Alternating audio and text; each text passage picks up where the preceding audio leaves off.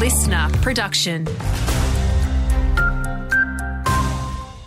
Hello, Brianna Redhead with your local briefing. Kalgoorlie Boulder has recorded its hottest February day on record, the mercury reaching 46 degrees yesterday afternoon, just 0.5 degrees off the hottest all time temperature set in 1990.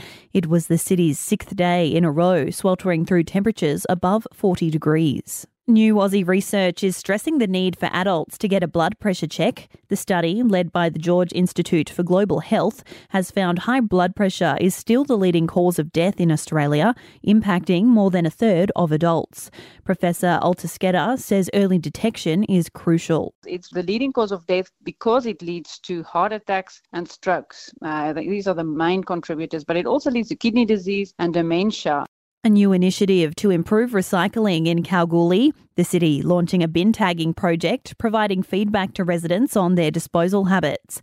Mayor Glenn Wilson says it's in a bid to improve waste education around town.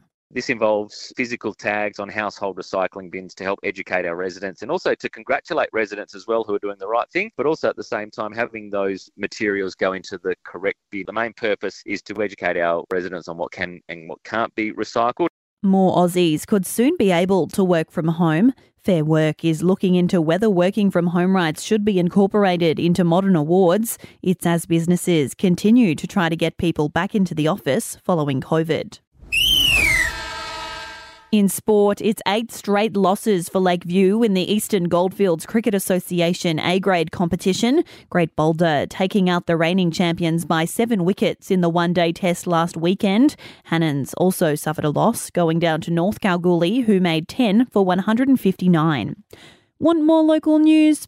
Get free breaking news about our community. Download the Listener app, search for your area, and subscribe now.